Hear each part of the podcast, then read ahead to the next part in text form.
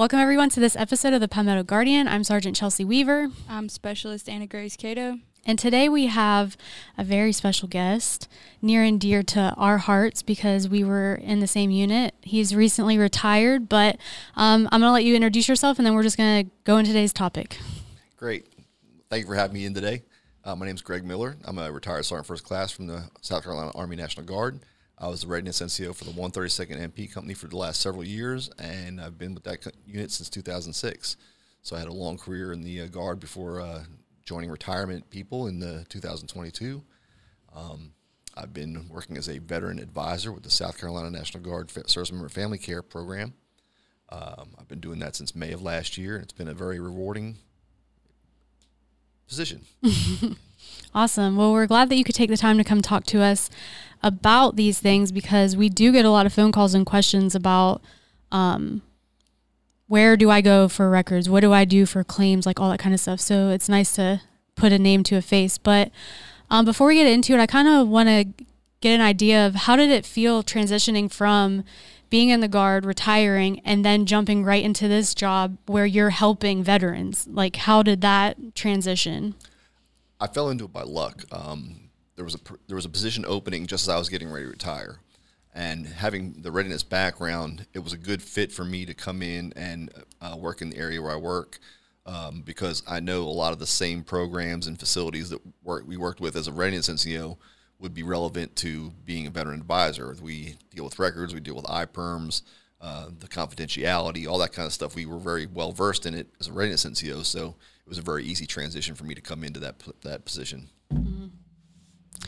So, have you used the services then since you are a veteran? I have. Yes, I have. um, so, a lot of the services we offer here, like uh, the health and wellness, the uh, um, behavioral health, a lot of those things are resources that people are aware of, but they don't think of right away. So, um, I've been able to use like the uh, employment services with dealing with uh, veterans and getting them in um, in jobs and getting them uh, in contact with other resources to get uh, more gainful employment. Um, a lot of people, you know, working a, me, you know, a main, mainly a uh, minimum wage job, mm-hmm. want to do better for themselves, and they're like, you know, I don't know where to go. We direct them to the f- employment services, it gives them a career instead of just a job. So that's been a great help. Um, health and wellness, people are you know struggling with the ACFT after it came on board, and um, you know, we talk to soldiers during drill weekends and we tell, tell them what resources we have available to us. And some of them don't know that there's a, a counselor in their area that can help them with PT and things like that. And it's a free char- free of charge. There's no, no charge for it. So um, that's been huge. Um, we also have the, uh, the program for the um, financial, uh, financial counseling. Soldiers get, you know, behind on bills or they're trying to, you know, do better with their finances, get their, their stuff in order and we offer them the opportunity to sit down with a financial counselor from the National Guard and kind of figure out where they're at, what they need to work on, and give them a, a good plan to, to better themselves in their life. Mm-hmm. Yeah, so um, I know we've kind of done bits and pieces over the last several years since we did the podcast, but all these different services that he's talking about is a part of our service member family care, and it's basically just this, I guess you could say, like a joint force headquarters of services. And no matter who you go see, somebody will point you in the right direction because even though you are um, a veteran advisor, if somebody mentions like they aren't making enough money or they're looking to buy a house or they need somebody to talk to like a counselor or something like you are a part of that network and so you can point them in the right direction. Um, so you don't necessarily need to reach out to those specific people the people in those sections and stuff because somebody will get you where you need to go in some way shape or form Exactly. Good point. So, like a lot of times when I get a, uh, a client who's called me or uh, reached out to us to, to, for some assistance, like say they just need a copy of their records, I'll call them back up and say, hey, uh, okay, my name's Greg Miller. I'm a veteran advisor with the National Guard, and I'm assigned to your region. Um, what exactly are you trying to get the records for? They say, oh, well, I'm trying to file a VA claim because I got hurt when I was in basic, and I never really followed up with it, but now I'm having problems with this. And I'll say, okay, well, let me see if I can find your records online. Go online, for, see if I can find the records in IPERMs. If I can't, then I reach out to the warehouse um, that we have uh, record archives here in, in Columbia. Um, they recently relocated all the records, the physical records, to a, another vendor but they can get the digital copies back from that vendor. So it's not all housed here in Columbia anymore. Mm-hmm. But they can reach out get those old records from 60s, 50s, wherever it was from, and uh, get those records back to us. But we can help get those records to the soldier or the, the veteran. Um, and then we can also say, well, okay, so you needed these records for the claim, but what else, did, you know, are, is there something else that you're looking for? Well, you know, I was trying to get the claim so I could start working on buying a house and want to know, well, I can get you in touch with the VA home loan per, people and see if you, what you qualify for there. Um, it's just different things. We, we, we try to access access whatever questions they have with what resources we have available to us. So we don't just you know pigeonhole them into just getting a copy of the records and then thank you for your service and have a way. You know, we look look deeper into the question that they're asking us and see what we can do to help them. So, do you guys specifically only work with the National Guard, or do you get phone calls from like people who are active duty or different branches? Like, uh, how does that play a role?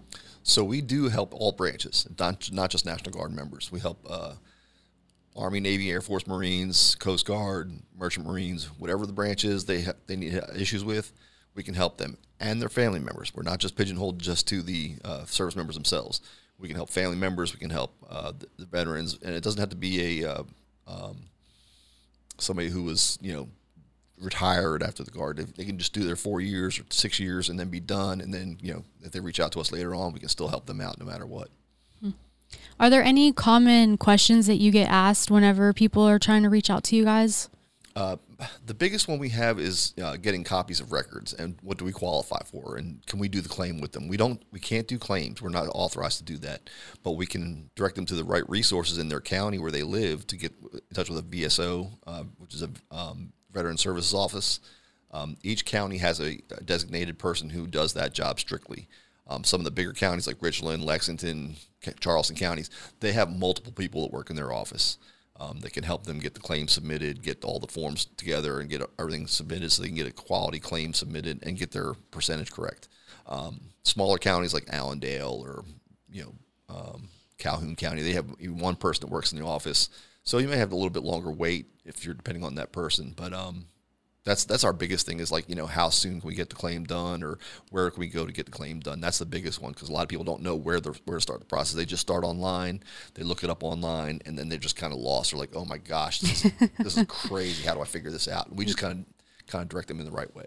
Yeah, that's awesome that they have that because it can be intimidating. I mean, absolutely getting out, retiring, or like you said, just doing your uh, four or six years and not knowing where to go, not knowing who to talk to, like you can reach out to people from your old unit and stuff, but they possibly not might not be there or they don't have the resources to get you what you need or a family member. I mean, we've had multiple people contact us trying to get family members records who have who have passed.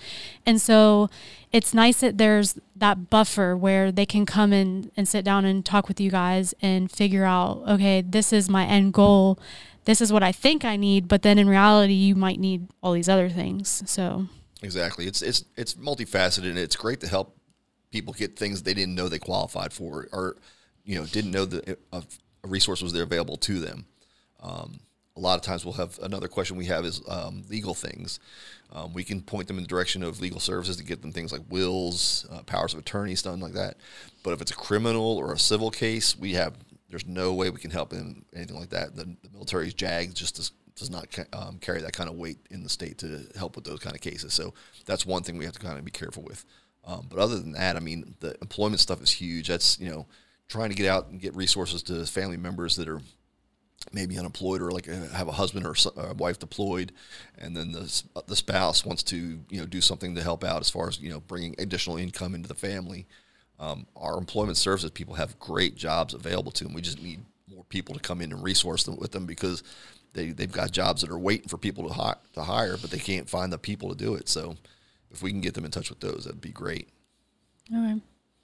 Um, so you were talking about benefits and stuff before. Are there specific benefits that a lot of people commonly don't realize that they're qualified for that you see across the board? Or is it like specific case by case? That's pretty case by case. I mean, most people know for the most part what they qualify for, but you might sometimes you might not have somebody that knows they. Uh, um, for instance, you know the VA home loan pro- program. Um, there's there's certain criteria you have to be able to meet to, to qualify for that, um, and some people are just not sure if what they qualify for um, or if not. Um, also, the education benefits are, are huge. Um, some people are just completely, and it can be confusing because there's a lot of programs depending on when you served, how long you served, if you deployed overseas, when you can transfer benefits to a, a dependent, all that kind of stuff. And there's a lot of questions our education services has to ask that person specifically to see what, what works with their, their specific case. So it's a lot, a lot of it's on case by case basis. Yes. Okay. Besides like claims and the housing and the um, financial, like all these other things, are there other benefits that maybe we don't know about that they could possibly, or is it those kind of like the basic Those- benefits? Those are pretty much the basic ones. Um, and there's there's a lot of resources that we look at online. Um, when you look at the uh, SMFC pages, there's there's a there's a lot of things that um, show up what you know like links to other benefits and stuff like that that are very helpful as well. Our our our webpage is huge, and that's that's the biggest um, thing we could take away from that. Is you know go to the web page for the SMFC and just you know start start deep diving yourself if you're interested in a specific thing and see see what we can do to help you with that. So uh, before we close out, I kind of want to go over um, the region because you said that there's multiple locations. Can you kind of give the listeners an idea of where those regions are, so that if they're in that specific area, they can figure out where to co- or how to contact those people? Right. So again, on the web page, it does show the different regions and different um, counties that are serviced by the different regions. So myself, I'm in Region Five, which is Richland, Calhoun, Clarendon, Sumter, Orangeburg, Allendale, Barnwell counties. Um, and that's pretty much my my scope. Now I can help somebody in other other counties if need be, but we tep- we typically as a group um, try not to step on each other's lines because there's maybe specific things, especially when it comes to employment. Um, you don't want somebody from Charleston getting assistance from somebody in Rock Hill. You know, it, it just wouldn't make sense. But the uh, the main centers are um, obviously Columbia, uh, Orangeburg is where my my headquarters region is out of. Charleston, Rock Hill, Darlington, or excuse me, Florence, um, Spartanburg, and Greenville. I think are the other ones, and then Lexington, of course. Okay. So basically, if somebody is looking for these resources, they should just go to the website. You they're listed under the South Carolina National Guard website or Correct. Okay, yeah. So if anybody who's listening, if you go to scguard.ng.mil, there should be a section for service member family care. Correct. Okay. And then there should be, we're looking at a map right here um, for those who are watching, but um, you can go on there and it'll tell you specifically the phone number and it also lists like the different services that that location has. So if anybody is trying to get in contact with somebody in their specific region, check out the website. I mean, our website has pretty much all the information you need on it. And if you still can't find the information, just call one of um, the numbers on the resources page and we can hopefully get you in the right direction. But That's correct. All right. Is there anything that you want to add or No, I'd just like to thank thank you guys for having me come in and uh, talk about the program, and I'm glad to uh, share that information with everybody that's out there. Awesome. Well, thank you so much for stopping by. I love seeing familiar faces, so hopefully we'll see you around. Um, but yeah, if anybody who is listening or watching, definitely check out scguard.ng.mil. You can get on a government computer or a civilian computer. You do not have to have CAC access, so anybody can access that website, and it has a lot of useful information. Um, so you can reach out to these different sections to see what benefits that they can help you with.